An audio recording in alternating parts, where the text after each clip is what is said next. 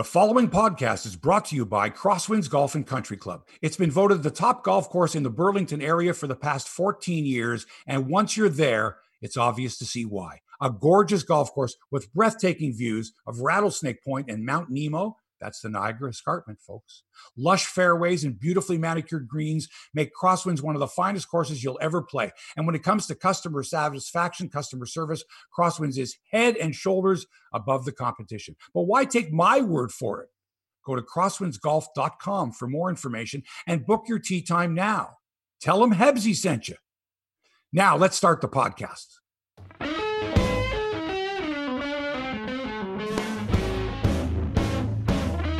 And welcome to Hebsy on Sports, episode number 191. I got ahead of myself. I thought it was 192 for. I woke up this morning thinking, this is 192. It's not, it's 191.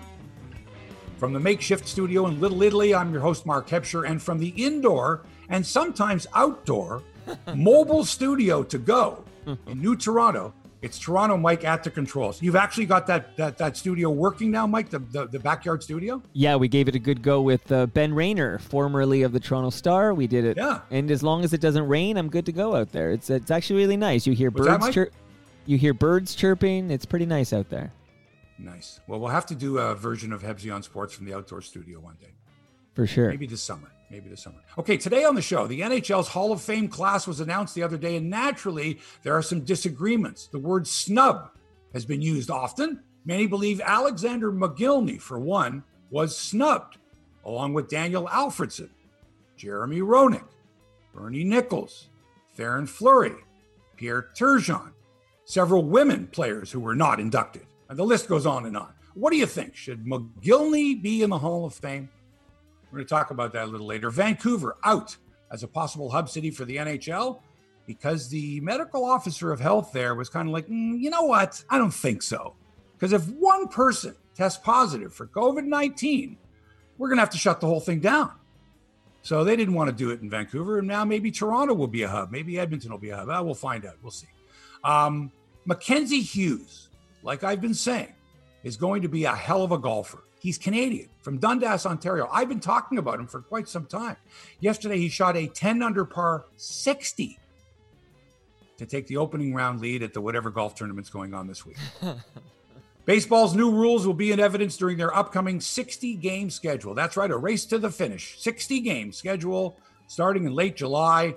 We're going to talk about that as well as some of the rules. Some that's going to be really weird for those of you who aren't up on baseball rules because extra innings is going to begin with a runner at second base. That's right. Just like they have in the minors, you start extra innings with a runner at second base. Like Whole new pitch. ball game. The designated hitter will now be part of the National League. No more double switches, all that stuff. So many new rules and a 60 game schedule with no fans. It's just going to be bizarre. Mhm. but I'll take bizarre over no baseball at all. Should Vince Carter's number 15 be raised to the rafters in Toronto now that he's retired after 22 NBA seasons? We'll talk about that as well. Would you have revealed Auston Matthews' name as testing positive for COVID 19 if you were a reporter like Steve Simmons? And would you change the name of the Conn Smythe Trophy, as many have suggested, because of his alleged ties to racism? That's all coming up on this show. Let's get right to it, Mike. The NHL was supposed to commit this week to two hub cities. They were going to announce which two hub cities would co- host the Stanley Cup tournament. and then we were on our way to starting training camp, to getting things going and having the conclusion of the NHL season with the Stanley Cup playdowns. But guess what? The NHL, no announcement. All they announced was that Vancouver wasn't going to be one of the hub cities. Now, the more I think about it, the more as I, it doesn't matter to me where it's being played. They could play it on Mars, and I wouldn't know the difference because it's going to be in an empty arena with no seats and no atmosphere or anything like that at all. So it really makes no difference where it's being played. And the players and the staff and the families are all going to be sequestered, you know, away from the rest of the world in a bubble, is the best way to put it. So it doesn't matter if that bubble is in Vancouver or Edmonton or. I don't want it anywhere near my city, Toronto. I'm thinking it might be here now. And then it's just gonna, oh my God. Was was that was that a Auston Matthews sighting there? Did we see, you know, it's gonna be like uh, there like a like a goldfish bowl thing. It's just gonna be weird. So Uh, Thursday, BC Provincial Health Officer Dr. Bonnie Henry said if there were to be a positive case that arose, they would investigate and determine if anyone else became ill. Quote, it might mean suspension of part of a series for a period of time until that could be done. So, Mike, it's almost as if you're just waiting for the other shoe to drop because in every single sport now, every single sport, there have been positive cases and not just one. But it's sort of the average, I guess, of the general population. Like they did 200 and some odd tests and there were nine positive tests. Is that about the, that would be maybe the average if you were to test 200 and some odd random people in the city of Toronto? See, I disagree. Uh, I don't know. I, I got to say, you say uh, you don't care where it is because what does it matter where they're playing? Like, to me, it actually does matter to me. Like, I don't want them playing in the city I live in. I don't. Oh, I am saying no, no. I'm saying oh, okay, I agree. Okay, I agree. Okay. As long as it's not in my city. Okay, but gotcha. Yeah, I, I, don't. No, I don't want it here at all. Not at all. Like, I get angry. You know, I want to see the games being played.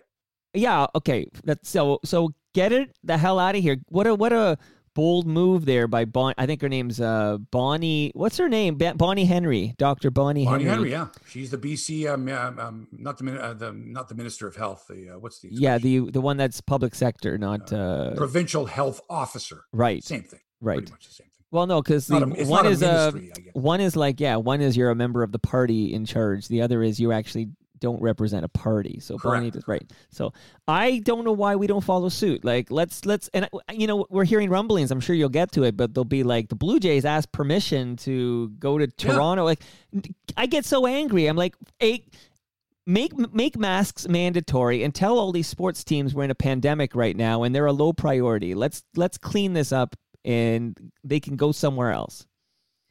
Yeah, that's why I say just have, you know have a tournament on Mars or just send everybody to you know um, Tasmania, whatever it is. Just send everybody to a place, play the games, have them televised.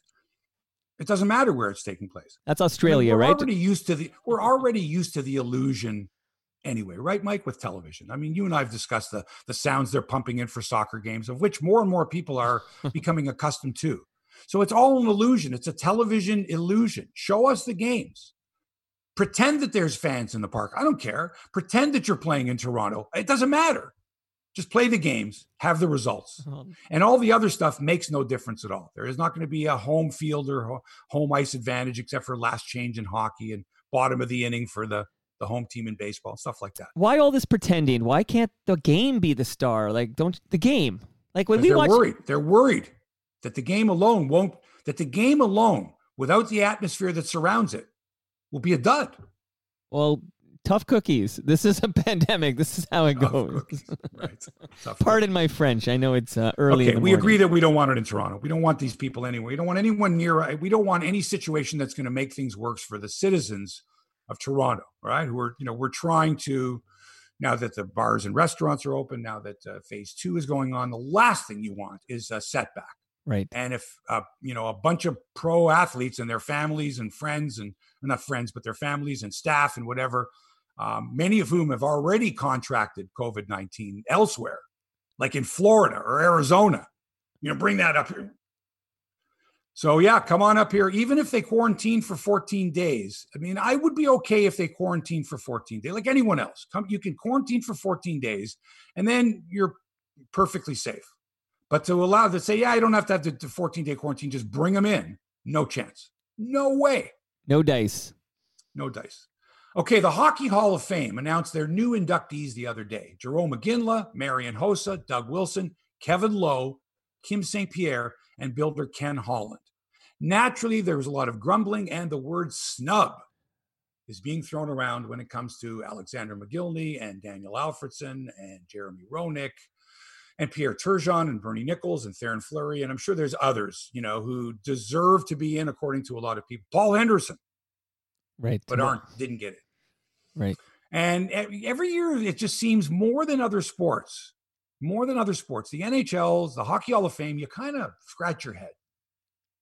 And this is where it gets difficult. I can't I, look, there's guys that are in the Hall of Fame that, according to a lot of people, do not deserve to be in the Hockey Hall of Fame and with and that's been going on for a number of years and so the bar that was set originally by the league was low And that takes nothing away from the real, honest to goodness, great, immortal players of the game. But if you look at the Hockey Hall of Fame, you're going to scratch your head at a lot. You're going to go, why is that guy in there? His numbers weren't that good, or he didn't win many Stanley Cups, or he won a bunch of Stanley Cups, but but he didn't have great numbers. And the further back you go, you realize that that a good majority of the original 120 players that were in the six team NHL, like a lot of those guys made it to the Hall of Fame.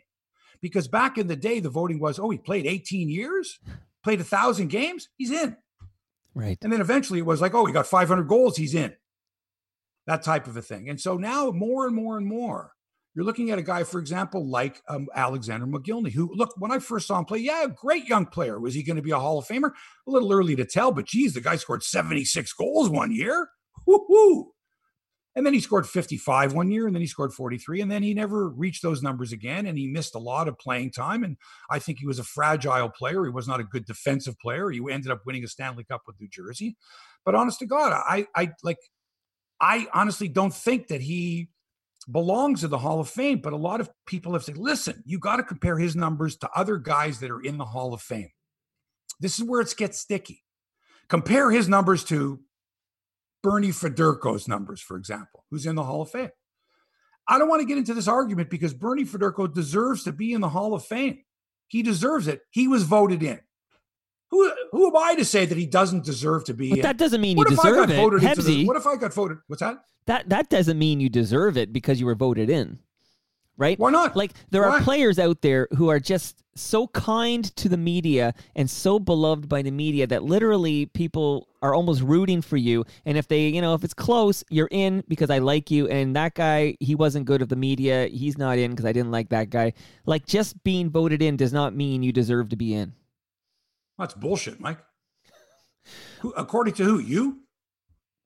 If well, a panel of if a panel yeah. of people vote someone in, who are you to say that that person doesn't belong to go? In? What if someone said we're going to vote in Mike Boon for the podcasting Hall of Fame, and someone comes along and goes just on Twitter and goes, he doesn't deserve well, to be in the be podcasting right. Hall of Fame. He doesn't deserve it. According to that person, you don't deserve to go in. But according to the the ones who are the decision makers, all right, right, the ones who have influence, right, the ones who make the ultimate decision, you absolutely should be in the Hall of Fame. So who's right and wrong?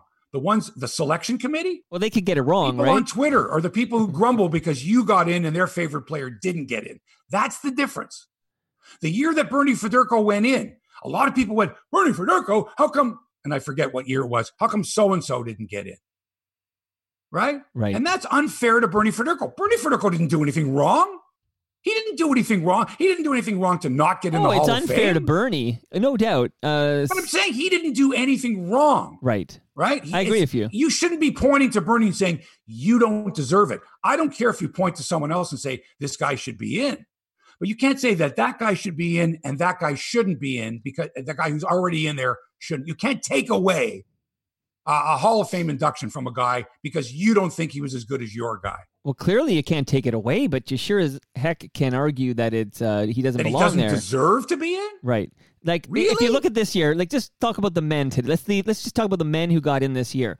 Only yeah. one of those guys, and leave leave Ken Holland aside because I don't understand that whole section. Okay, the builders. Okay, but what's, what's not to understand? Well, I don't know the criteria. I never know if a builder deserves players. They want officials. They want yeah, uh, but builders. I can't tell you if he deserves to be in there or not. I mean, he built well, he Stanley Cup winning teams. Okay, good. I think he does. Fine. So of the men who got in and played hockey only one, in my opinion, uh, was a surefire Hall of Famer. Like, so I you're going to use the word snub, and we're going to talk about the word snub. I'd argue that there's no snubs. The only snub that could have happened is if Jarome Iginla was not voted in. Like everything after Jarome was like, well, I don't know, like like could be could be in, could not be in. There was no surefire Hall of Famers beyond Daniel Iggy. Alfredsson.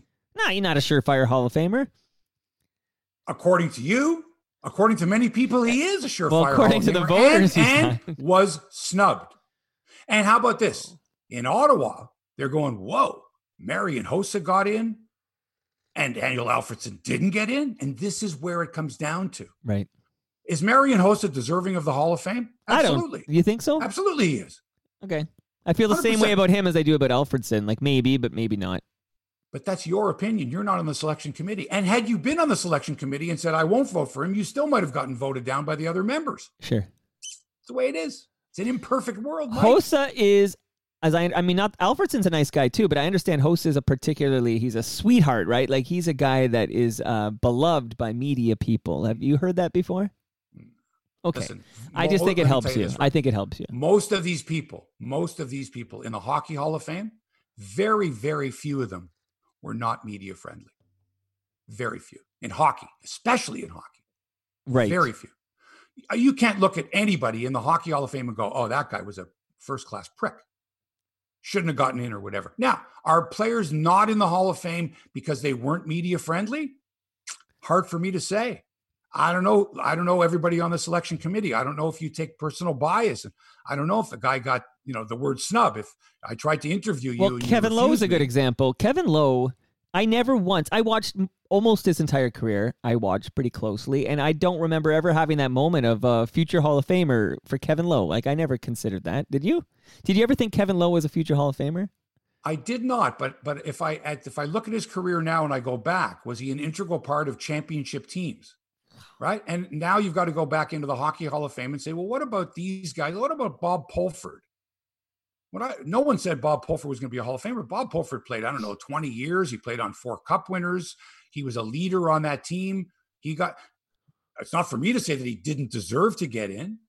And that guy did deserve to get in. He's in the Hall of Fame, right? So you can look at it, you can look at his numbers, for example, and say, well, he's in because he won four cups. And virtually everybody on that team got into the Hall of Fame because they won four cups. So the comparisons now, the easiest thing now to do is say he didn't get in, but look at his numbers. They compare with him who's already in. That's the age old thing. But the for some reason, mm-hmm. when you compare, I don't know, it's like comparing a, a light hitting catcher in baseball who was a great defensive catcher and deserves to be in the Hall of Fame with a defenseman who never had numbers, you know, six goals, 21 assists, or whatever it was. Right. And a plus of 40. But like you said, unless you watch that guy play all the time and said, wow, you know what? He was a solid but unspectacular defenseman. The numbers will never show what kind of a defenseman he was. And you go back in the NHL and look at all those defensemen, Allen, Stanley, Bill Guy, they were not big. Defensemen didn't score a lot of goals. Right. They defended. Does that mean that they're less likely to get into the Hall of Fame because they didn't have flashy numbers? Hey, you played as many minutes or more minutes than any of those forwards that got into the Hall of Fame. Why shouldn't you be in? What, because you didn't have great numbers? You see? Yeah, the Kevin Lowe one's tricky only because uh, he was surrounded by such elite talent. Like, uh, sure, he had a great career, but there's a you lot of great careers. no, his fault. Not, but none of this is about him. It's about the committee. Like, uh, I don't understand. Like oh, Mogilny, I know maybe I should let you introduce the Mogilny topic, but no, I don't uh, even want to. I, okay. I, I, well, again, Mogilny he, is, probably he might get in, but he might not next year. The Sedin brothers are eligible, but it's not a snub. Like the only snub that could have happened this year is if Iginla was not elected. Like this, this oh, these, none of these these are all debatable. Iffy. But wait a second. But wait, wait. But this was again. I think it was Iginla's first year of eligibility, right? Right. I think so. So he was a lock cinch, right, to get in first year. Right. Lots of guys have not gotten in in their first year of eligibility because the selection committee of that Hall of Fame said, "Now you know what? A, it takes a special, special, special kind of a player." Well, but that's like a baseball thing. That's not a, a, hockey thing. Hockey. No, no, that's an everything thing. Is it okay? That's not just baseball. That's everything. Every Hall of Fame and a lot of Hall of Fames, it's like it's his first year of eligibility. If he's a lock cinch to get in, then you don't even think about it. But if he's right. if he's on the bubble and there's other really good players that are available, they might say, the selection committee might say, not this year. We're going to wait a year because these other guys have been waiting seven or eight or 10 years. And this again, we're already looking to next year's class saying both Sedin brothers are eligible. Are you telling me that none of the two go in next year? Both of them go in? Only one goes in? Right? So you're already, and by the way, Bernie Nicholls, Theoren Fleury, uh, all these other guys I mentioned, uh, Roenick, Pierre Turgeon, they go back in for next year. They're still eligible for next year, but it's just a new class comes in of guys. Right.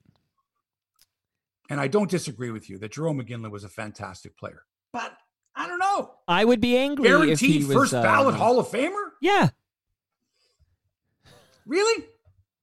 he was that much better than Daniel Alfredsson? Oh that yes, oh that yes. That much better than Marian Hossa. Yes, absolutely. You just want to believe.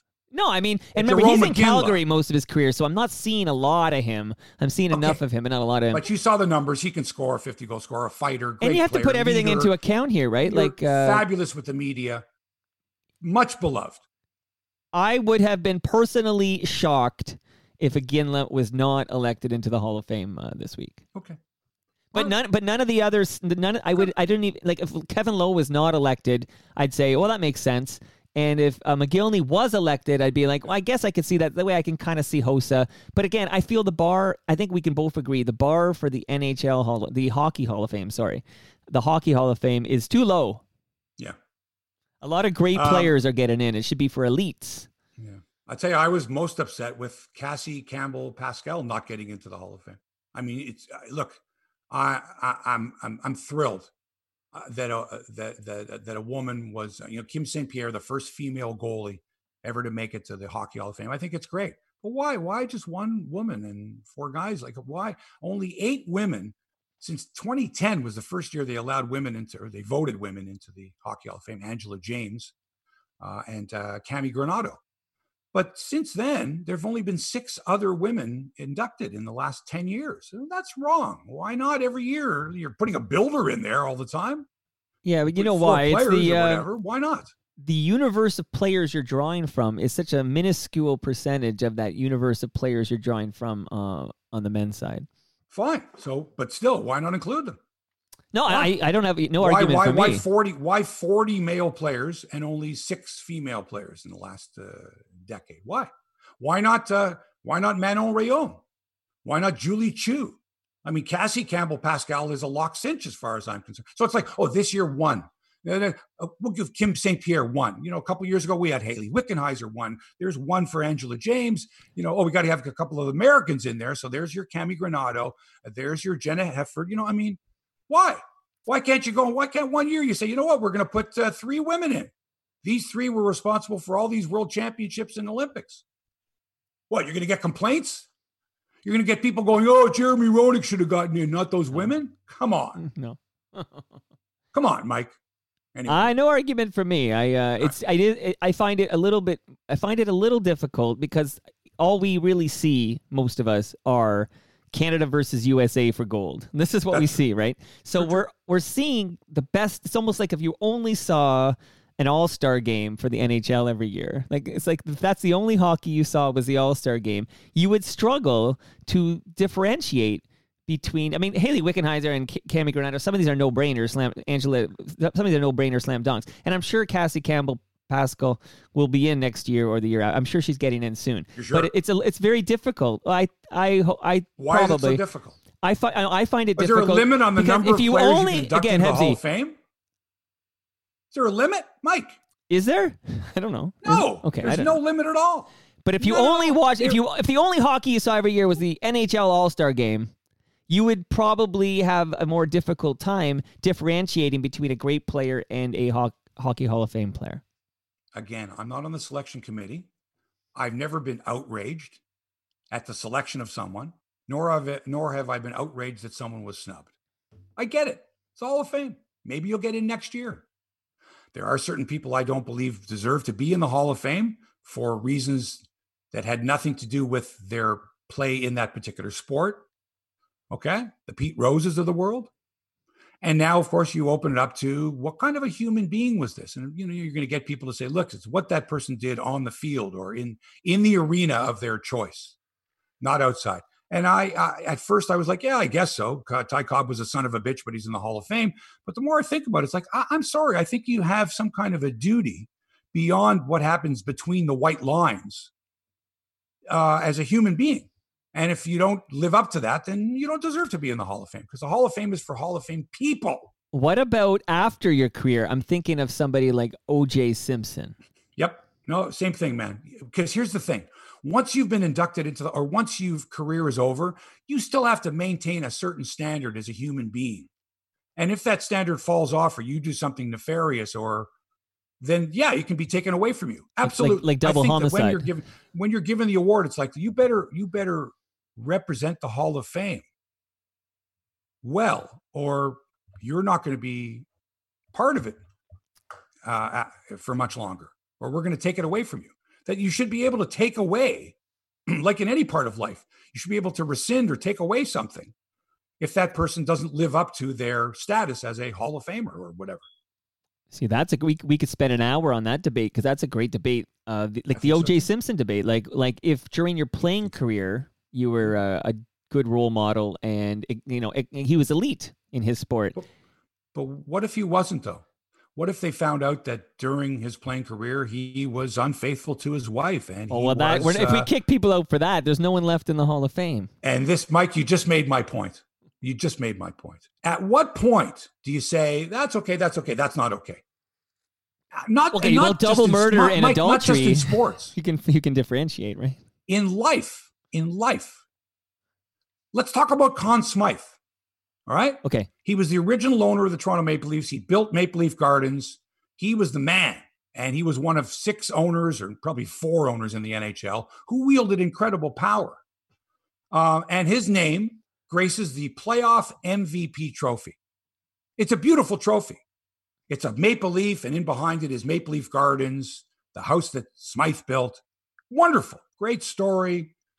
He never played in the NHL, um, but he was a coach and he was an owner and that type of thing. Well, he was alleged to have said that he would pay anyone $10,000 if they could turn Herb Carnegie white. Carnegie uh, was a tremendous player in the NHL, a black man, and never got a chance to play. Never got a chance to play in the NHL because of their racial policies. And Conn Smythe's name, you know, came up uh, in discussion and has many times that he allegedly uttered those words. There is no absolute direct quote, but he was alleged to have used those words. And since nowadays, um, with Black Lives Matter, people paying a lot of attention to those who have been honored those who have been enshrined, those who have had statues named after them, or streets named after them, or trophies named after them. We're now looking at all these people going, hmm, should we take that away from them? Right? Should we should we knock over George Washington's statue because he was a plantation owner and a slave owner? Uh, and should we rename the Conn Smythe Trophy because he allegedly was a racist uh, and had you know and racist policies and was alleged to have spoken those words or words similar to that. What do you think? I feel like I'm back in like a some ethics class in university here and I'm mm-hmm. about to make it's a this is a fantastic talking point because context is so key. Like when I know like in in in in high school we read or maybe it was university actually we read Huckleberry Finn. And you know the whole point we read it to discuss it in the context of the time in which it was written. And you know it's littered with n words and, and such and uh, because of the it is of its of its time. And man the uh, you know ten thousand dollars if you can turn them white is a terrible thing to hear. And then you put it in the context of a situation where at that time people of color were not allowed i believe you'll tell me if i'm wrong but people of color were not allowed to play in the nhl is that a, a right. right? So you place everything at its time. And, and this sounds it could almost be framed and I, as him saying that player belongs in the NHL, but his skin is the wrong color and he cannot play in the NHL. I wish his skin was white because then he could help the team. Right. Like if you, exactly. I think it's a slippery slope to take a phrase like that out of context and then suddenly you're renaming things and tearing down statues. Like there needs to be um, uh, some, I guess, uh, a me- measured thought and analysis of of everything and before you decide okay we're better to rename this right. award and which what editor or reporter out there is going to say you know what? Let's go after the Conn Smythe thing. Let's go do some digging. Let's see if we can find the quote. Let's see if there are other quotes of his or other whatever of him you know being a racist. And let's and then and, and if we can determine that that there you know there's a pattern there then then let's kind of put it to a vote and then see if we're comfortable um, you know, calling this the Conn Smythe Trophy. Uh, and you're right, Mike. It's all about context. Uh, he may not have been the only one. It uh, may have been. It's despicable, of course. At, at the eh, time, it might have been, unfortunately, uh, accepted practice. Right. But here's what I think of: Conn Smythe's been dead for many years. Uh, he's got family. He's got grandchildren, great grandchildren. Um, and you know, I'm not sure that they should have to pay for the sins of the grandfather. And I feel this is the way in a lot of cases that after the fact, if you're going to change the name of something or take something away for that something was done, um, it kind of does a disservice to the rest of the family. And the reason I bring this up is you and I discussed last week about the Kayla Grey, Hal Johnson, Sherry Ford, all, you know, all that stuff that was going on. Right. Um, and I spoke to Hal Johnson after that, as a matter of fact. We had a nice conversation. He had heard the podcast, straightened oh. a few things out about a timeline. Okay, good. But he also mentioned, and he had reached out to Sherry Ford. I'd given him Sherry Ford's uh, contact info, and he had reached out to her because he, you know, Hal Johnson is from a, I mean, his father was a bar, was a, a, a black man, uh, an excellent baseball player, and was barnstorming through Saskatchewan when he met Hal's mother. Wow. small town in Saskatchewan. I didn't know Black that. man, white woman. So Hal grew up in a family like that. In fact, Hal grew up very close to where I did in North York, around the Bathurst and Finch area. Uh, and, and, so um, Hal grew up with a in a mixed family. His parents, you know, his mother is white, his father's black, and Hal uh, is part of a mixed family now. And so, uh, who else but someone like Hal could could discuss these things or could relate to what it's like um, in this day and age and what he had to go through um, and so anyway, they, reached out. But Hal had mentioned to me, and I don't know, I, mean, I guess I could tell this, but he and I both knew of this person at TSN that, you know, was alleged to have been the the, the culprit. Let's say, right? Uh, and Hal told me that that person's son had reached out to him to apologize for the sins of the father. That the son, who's a grown man now, had reached out to say, "Look, I, I understand that my father was not the nicest guy or or had said things and done things uh, or was notorious for things. And I thought of that and I thought, man, that has got to be really tough. It's got to be really, really difficult. If, oh, you're so and so's son, eh? Oh, he did this, or he was known for something like that. So I think about this with whether Conn Smythe said, didn't say it, or whatever, context is everything. I think about the family who, upon hearing something like that, can't do anything about it. Oh, your grandfather was some racist, huh? And you're trying to live their lives outside of that, yet it keeps coming up, or, you know, and, and so I, I, you know, unless there's, you know, solid evidence and it's, you know, it's a slam dunk that this person did those horrible things and, and they should, their name should be taken off a trophy or taken off a plaque or, or or their statue should be removed, like you know, like uh, Kate Smith in Philadelphia, right? Or any of that stuff. Um, that takes a lot of thought, and um, you know, it should not be done, you know, uh, um, in a knee jerk reaction. The way the way people are toppling certain statues, and I'm not talking about the ones of Stonewall Jackson and Robert E. Lee. All right, I, I'm talking about, you know, when I saw the George Washington statue toppled, I thought George Washington and you know, people say, yeah, the man he was a slave owner in 1776. Yeah, yeah, okay. No, you're right. You're right. He was. But but does that mean that that statue should be toppled anyway? So should they name? Should they rename the trophy? I say no. Uh, and uh, I'll I, need I more uh, more research because at this point I'm going to go with you and say no. We don't need to rename that statue. Right. Okay, the 2020 Major League Baseball season begins July 23rd or 24th and is scheduled to end September 27th with a 60 game schedule. The postseason begins September 29th. The World Series set to begin October 20th, and a potential game seven would be played October 28th. The entire schedule is to be released at an unspecified future date. In the meantime, there are several new rules in play. Did you know, Mike, that in regular season extra inning games from now on, starting in the 10th inning, teams automatically start with a runner at second base? Reminds one of the first questions I got was, yeah. "What if it's can can a pitcher be the pinch runner or be the runner at second, and then come in to pitch the bottom of the inning?" What's the answer? No answer so far. No answer so a lot of questions are coming up. what if this? Can you do that? Can you do this? Can you do that? Because that runner at second base is not going to be part of the batting order per se, right? He's just going to be a runner. It's right. not going to be the next guy up in the batting order. He's like a designated runner. runner second. He's, hmm? right? He's like a designated runner. But in slow pitch, the rule was it was the last guy who was out, I think, had to be the person on second. Like you didn't get to choose anyone on right. second base in slow pitch. Interesting. So we'll be interested to see because if it's me and I've got Marcus Stroman of the Mets, I go, hey, Marcus, I might need you to pitch the bottom of the 10th. You go in there as, as my pinch runner, as my designated runner. Yeah, you can't just put your fastest guy on second. right? No, then, I think it, I think that they'll take that decision out of the manager's uh, control. I think. All right. That's one of the rules. That's one of many rules. Uh, by the way, this rule will not apply to postseason games. And this I have a problem with. To me, a rule's a rule. Not okay. It's this is what we do in the regular season, but this is what we do in the. I get it with overtime, with sudden death overtime in hockey. I, I was get gonna that. say, you get that right. but generally speaking, I mean, I think that the rules should be the same. No, I'm. Uh, I think season. it's exactly like that. Like we're all fine with a I can't remember the uh, with the way we have overtime in the regular season, and then we would never accept that in the playoffs. I think the same applies. Like you'll accept shortening for time purposes. You'll accept some rules in the regular season right. that would be unacceptable in a playoff game, and this is one so, of them. So what about in soccer? The shootout. The, the, the yeah, but none of us like none of us. I don't think anyone likes the shootout deciding a championship uh, so. But I'm saying, why can't they just keep playing until someone scores? Because soccer can go eight hours, nine well, hours. The, okay, so what's it, what would the soccer equivalent be of in extra time putting a runner at second base? Is there uh, something? The nets get bigger. the extent. Okay, so the rule doesn't apply to postseason games.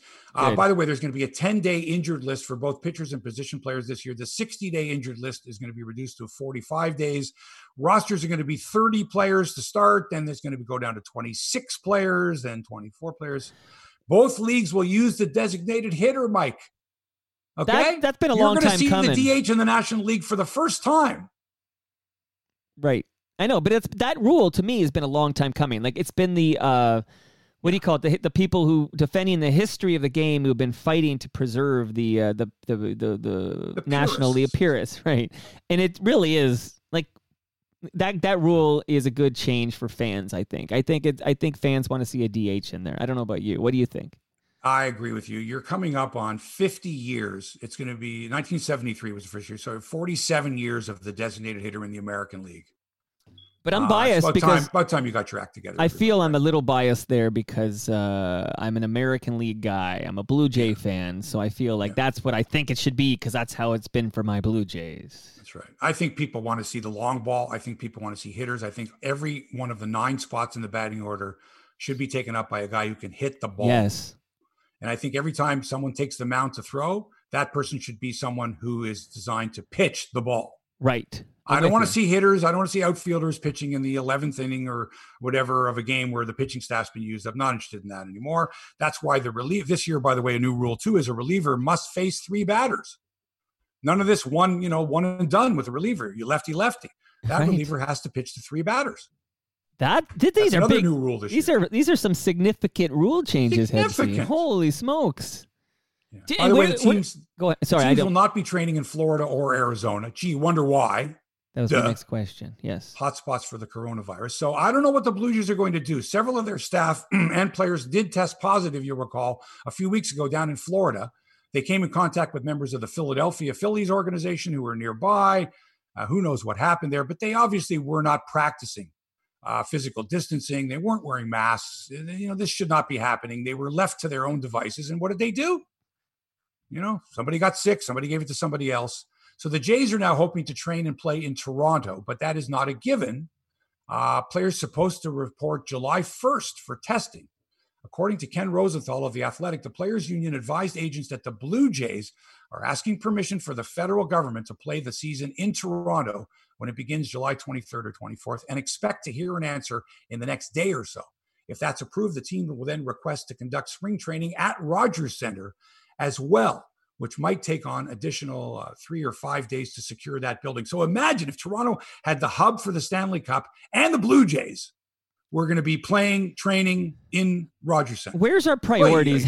where's our priorities? Like we all we're all and we, the last four months have been ridiculous, like like stressful and painful. A lot of people lost their jobs. We shut down the economy. We're we're we're trying to you know uh, flatten the curve, as we say, and now we're starting to see some progress here, where it's been the worst here in Toronto. Like we're starting to see the numbers have been under 200 for uh, how many days in a row. Like it really feels like we're making some progress. Like why would we prioritize? Like why would we take any risks? By letting you know hundreds and hundreds of uh, Americans in here at this time. Like, I don't understand why we give sports such a priority during a pandemic. And I love the first sports. Wave, the first wave is still going on. For sure. I hear people going, "Oh, the second wave. The second wave isn't going to be till the fall." The first wave is still going on. Okay, Florida, Arizona, you know the, all these hot spots. And they have as many and, cases and, now as they did at their height in uh, whatever that was, early May or whatever that was. Yeah, yeah. And, and so just the idea that certain and certain countries like Great Britain, Germany, and a few others now it's not a six foot rule; it's a it's a three foot rule. It's one meter now. It's a meter. You only have to be a meter. What's next?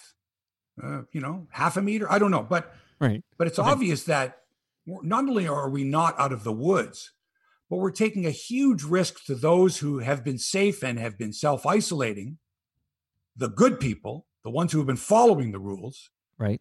And we're now going to allow those who don't have the same um, vested interest in our city, our environment. Right. And I don't like that at all. That's the cottage I, I don't like rule. that right. at all. Right. Okay. And, and and it's sort of like sort of like immigration in that where are you coming from? What's been going on in your country? What do we know about you? What are you going to do to improve life here in Canada? Or, or might you, if we let you into Canada, might you cause problems here for the good citizens of this country? And it's sort of like that. It's like, you know, well, we're not letting you in our borders. And we're gonna we're gonna lobby the government to say no. Uh-uh. Priority one should be the health and safety of Canadians. Like that should be priority one. One A, two, three, and four. Right. Right.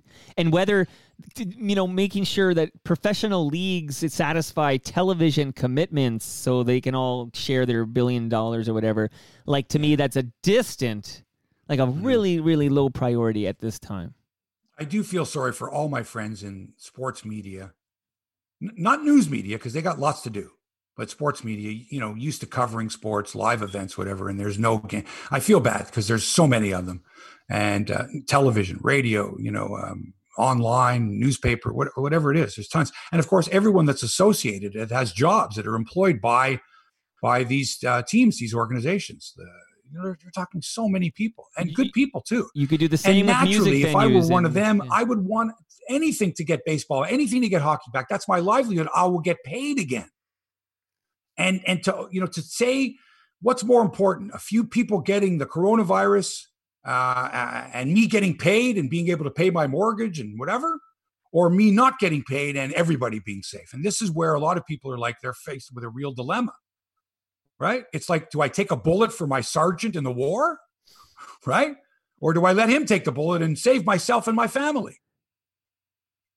That sounds awfully uh, selfish to me. Yeah. But again, as Canadians, uh, we should be selfish in looking after ourselves first.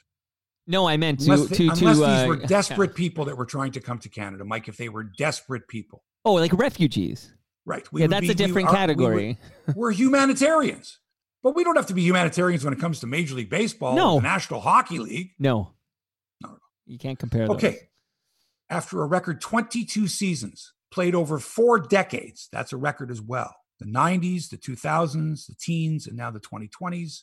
Vince Carter has announced his retirement from basketball.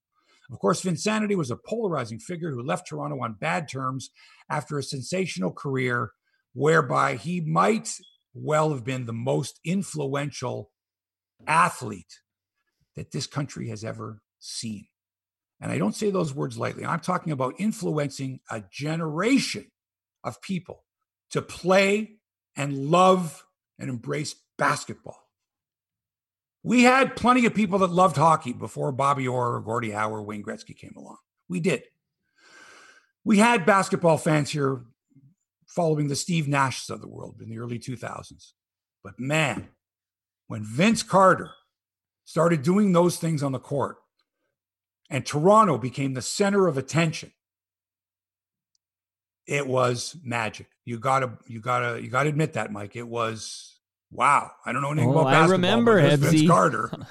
I remember slam dunk contest. I mean, all of that. It's over. Yes, absolutely. Yeah, this is uh this is the only team I got to enjoy the birth of that I I mean I mean I right. don't count TFC because I don't know much about soccer, but right. like team so I was there for day 1 because I'm of an age where my my whole adult life I got to watch Raptors and uh Yeah, there was nothing like it, man. Vinsanity is the best uh, best phrase for that. It was amazing, as you know. It was fast. So the question now is, and now he left on bad terms, should the Raptors raise his number 15 jersey to the rafters and retire it for good? Do you want me to go first or do you want to share your uh, opinion? Go. Me first? Okay, my opinion is, and I vividly remember how he literally quit on this team. I also know context is everything. We've talked about that today quite a bit.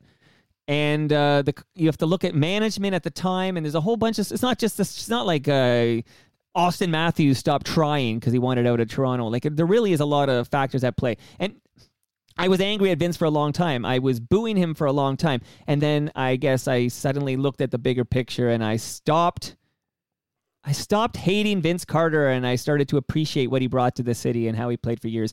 And I would say it's a no-brainer. I'm going to use an analogy that basketball uses. It's a slam dunk. Of course, you retire number 15. Here's the way I look at it. If the Raptors were to announce that they were going to bring in Vince Carter and retire his jersey. I don't believe and there'd be a couple of people, boo, we hate the way you left. Oh, sure. But I think that that place would be packed if it could be. And the love, especially when they show the Vince Carter highlight reel, I think all will be forgiven. Yes. Now, you're always going to get people that, like, you know, the way he left, you know, I'll never forgive him. I'll never forgive him. After a while, like you say, I think that if they were to make that announcement, I think almost everybody would go, well deserved. He should be recognized, and that there would be a real love fest for the guy. And he might well say, you know, hey, folks, I, I, I feel bad about the way I left here. I have to tell you, though, I loved it and whatever. And, you know, let's let bygones be bygones. And thanks for honoring me. I think it would be a special moment. So I say that the Raptors should invite Vince Carter back, let bygones be bygones, raise number 15 to the rafters. And I, here's another thing, Raptors, they'll make a ton of money by selling Vince Carter retro jerseys. right. You know how many people listen. I, I, I, know kids that like had never seen Vince Carter play. I mean, they saw him play at the end of his career, young right. young kids.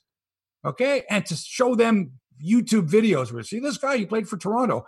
This is a generation of this is like people that never saw Bobby Orr play but are Bobby Orr fans right? I never saw him play. He quit in the 70s, but they heard about the legend right. of well, Bobby It was Orr. their dad's favorite player. That's what happens there.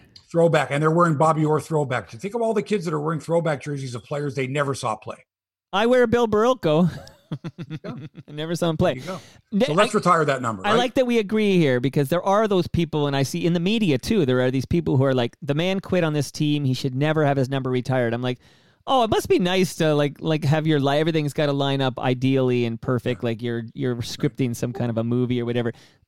Retiring number 15 by the Toronto Raptors, I seriously think it's a no brainer, and it's absolutely going to happen as soon as it's safe to do so. Right.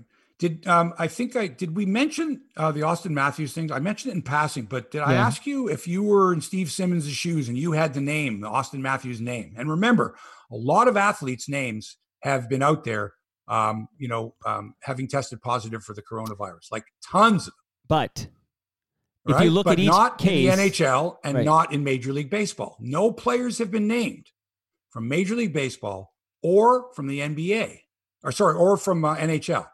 But many NBA players have, many NFL players have, coaches like Sean Payton, golfers like Nick Watney, you know, but you've got Ezekiel Elliott, Rudy Gobert, Donovan Mitchell, Marcus Smart, Kevin Durant, Sean Payton, Nick Watley, uh, Watney, Von Miller, Graham McDowell.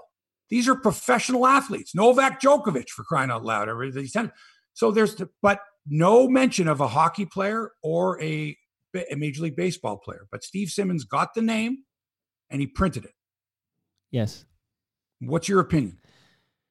Uh, from a reporter perspective, which Steve Simmons is, I think, yes, I think you uh, should report that name if you've confirmed it and corroborated it. Where it gets a little sticky here is when you work for a company that has a policy on such matters.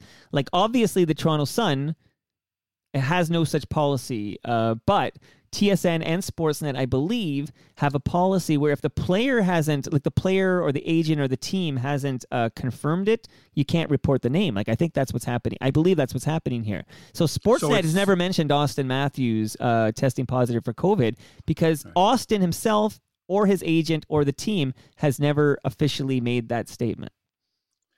Yeah, well, I got to tell you something, Mike. Uh, the guy signed what five years, fifty-eight million dollars. Okay, uh, we're not talking about revealing his sexual preferences, or we're talking about a guy who could potentially infect the entire Toronto Maple Leaf team, and if he were to get sick, um, he might never be the player that he was ever again.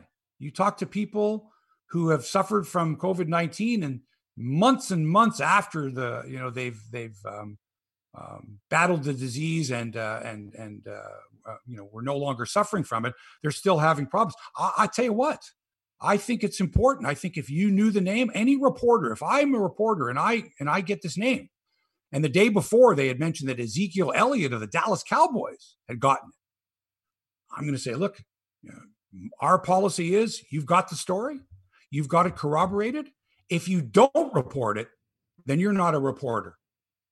Right. Yeah. If well, you have that information right. and you don't report it, then you're not a very good reporter. Well, this what I'm saying is uh, basically the same as you, except I'm also adding in that element that if you are, I'm going to make up a name. If you're Elliotte Friedman, I'm making this up. I have no idea if mm-hmm. Elliotte, whatever, but Elliotte Friedman wants to has will follow Sportsnet policies in order to stay on the, you know, for employment purposes. Okay, but he's not an independent. a partner of the National Hockey League. They're yes, partners. but that, and I'm not saying I'm saying They're partners. Steve Mike. Partners. should have done what One he did. One can't work without the other. Right. Oh, I guess there's I'm more, an understanding right. of Sportsnet and TSN that you guys are rights holders. Okay. And you, and from a journalism standpoint, you've got to look at your position as a rights holder first. The Toronto Sun has no such issue. None. Right. Right. None. Right. Okay. And that's the freedom of the press. The freedom of the press is this. Get the, now a lot of people are saying, "Oh, Steve Simmons, the hot dog stuff." Look, if this is if has anyone disputed this? Has anyone come out and said that's not true? Auston Matthews did not test positive oh, no, for no. COVID nineteen. No. Have there been any denials? No. Okay.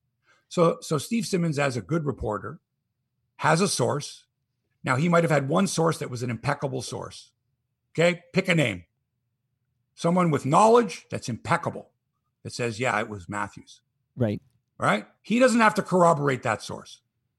Well, if he it's coming from like source. Shanahan or something, like it depends who it is, right? right? Yes, but That's he's exactly a right. he's a he's a veteran reporter. He knows yeah, the yeah. difference. And there's many ways of finding out. He could have talked to Auston Matthews' father, and he could have said, "I hear Auston tested positive for COVID," and his father might have gone, "Well, where'd you hear that?" Well, guess what? That's a that's a that's a confirmation. Well, Habs, you and I have both broke stories. Like we both know before we go lo- we before we break a story, yeah. We're certain it's true. Like I've broken stories, nothing on that level. But right. uh, Simmons was well within his right, I believe. you know, it's a good reporter. He should disclose the name. But no, no, Mike, Mike, it's the opposite. Had he not had he not reported that, had he had that knowledge and not reported it, right, someone found out, he could have been fired. You had a story and you didn't use it. We're in the news business. We're in the breaking stories business. We're in the scooping business. You don't think the editors at the Toronto Sun are going, screw these guys from Sportsnet and TSN. We're reporters here. We report the freaking story. Sure. Simple, simple case of reporting is you get a source. If eh, you get a second source to corroborate that, a second independent source to corroborate that, and even if you're not sure, you go and get a third source. If your source is impeccable, you don't need a second source. Right. If it's the guy's father or his agent or the owner of the team or something like that. Unless it's so Kawhi somebody, Leonard's uncle, and that's a whole different dropped story. The ball. Somebody somewhere had this information, and it ended up getting into Steve Simmons' hands. And when you get a nugget like that, baby, you print it. Oh, sure. You print it. Sure. But I want to. I think people want to hear your thoughts on this policy that Sportsnet, TSN are have here. That they're not like despite the fact that Steve Simmons, like, like, they they're not reporting this news on Sportsnet. I don't like it. I don't like it. And again, you see, you're look, Elliot Elliotte Friedman's a journalist. He's a journalist. If he's got a story to chase down and he's got information on a story, but in this particular case, I don't think he ever pursued it um, because of the policy. I'll bet you that if he were working independently somewhere and not for one of the rights holders, he would absolutely have the same story that Steve Simmons did. For sure. Absolutely. Right. Any good reporter. And and, and this talk that, oh, nobody's gonna talk to Steve Simmons when he goes into the Leaf locker room, now, that's bullshit. he did his job. Simple as that. It's and not like Simmons was beloved my, my, before this, job. right? Right. I had his son on my show, Jeff Simmons, who tells a story of walking into the Leafs dressing room when like this is like the Shayne Corson Ty Domi era, and mm-hmm. they were cursing out his dad back then. Like it's, it's Steve Simmons is that kind of reporter. He's not. He's not. He's not a beloved, warm and fuzzy reporter. But who is? Ah, well, that's it. That's this is where I'm this, saying, I'm this saying, is no Mike. Uh, Mike, when I want my right. sports news, I'm not looking for someone warm and fuzzy. Oh yeah, I'm not. I'm not trashing. No, I don't Simmons care if here. you're warm and fuzzy. I want the facts. Right. I want to know that you dug for that story. Right. I want to know that that story is true. And I want the background, the sidebar. I want the story. That's the problem. Auston Matthews. If Auston Matthews, okay, the second coming of Jesus Christ, the same Auston Matthews that pulled his pants down a year ago, right? Okay, right, and embarrassed the franchise, and they tried to cover that up, right, right. I want to know. And I think every, I don't think there's any Leaf fan out there that would say, no, I don't want to know. I don't want to know if Auston Matthews is tested positive.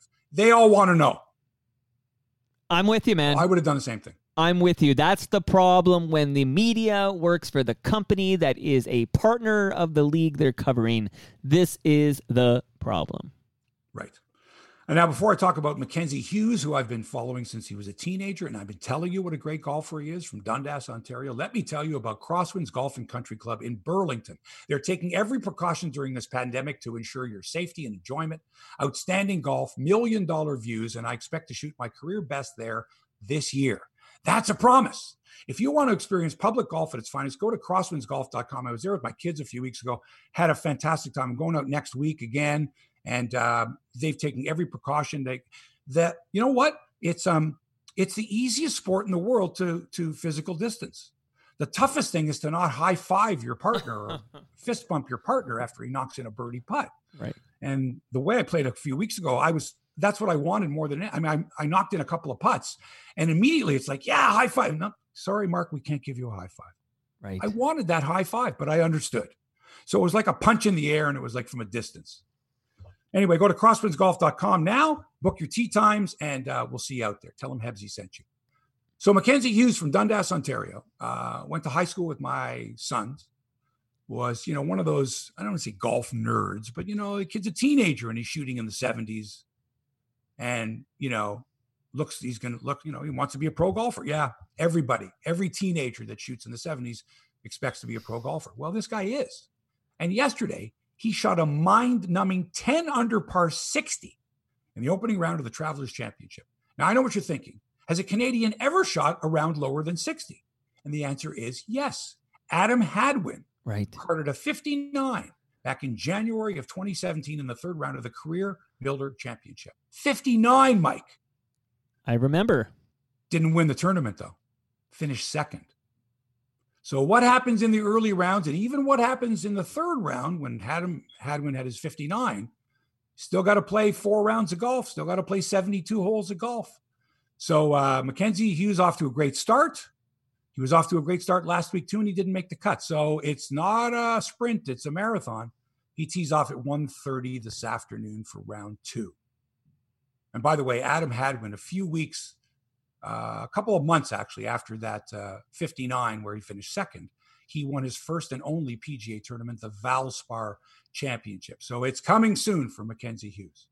Cool. That's exciting for the first time since the inception of the english premier league liverpool are champions.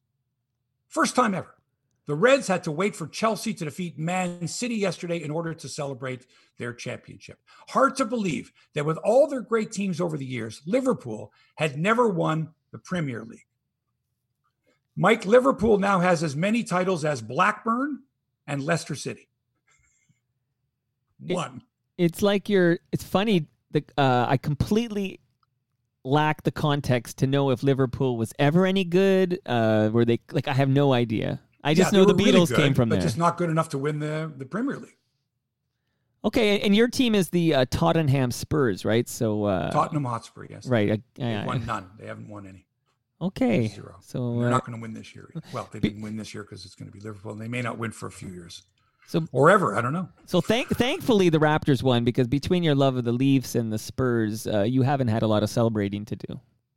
No, and the Blue Jays. And remember, uh, right. I I've been following them since day one. Like right. you with the Raptors, I was there for the birth of the Blue Jays. Right, right. And I waited many years. I waited a decade from the time that the Toronto Maple Leaf AAA team left Toronto.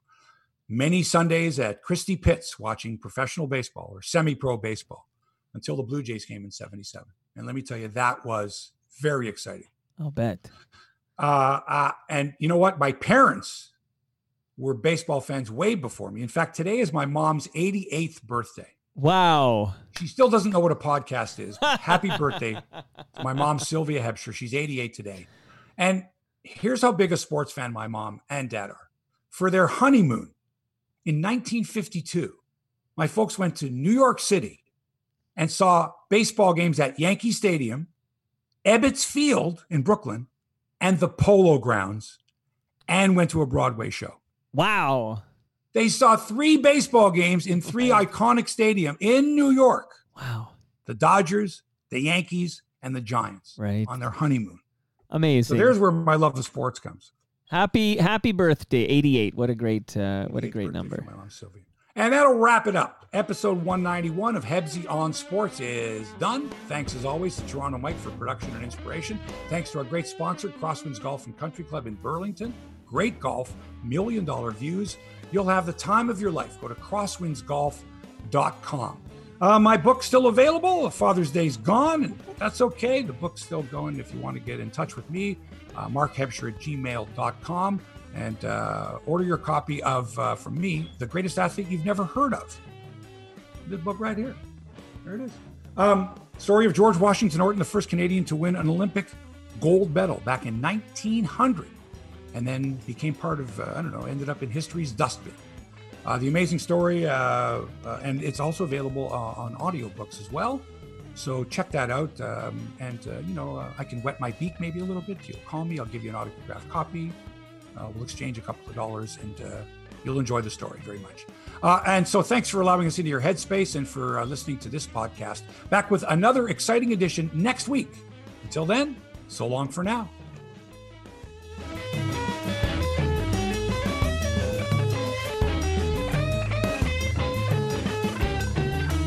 This podcast has been produced by TMDS and accelerated by Roam Phone.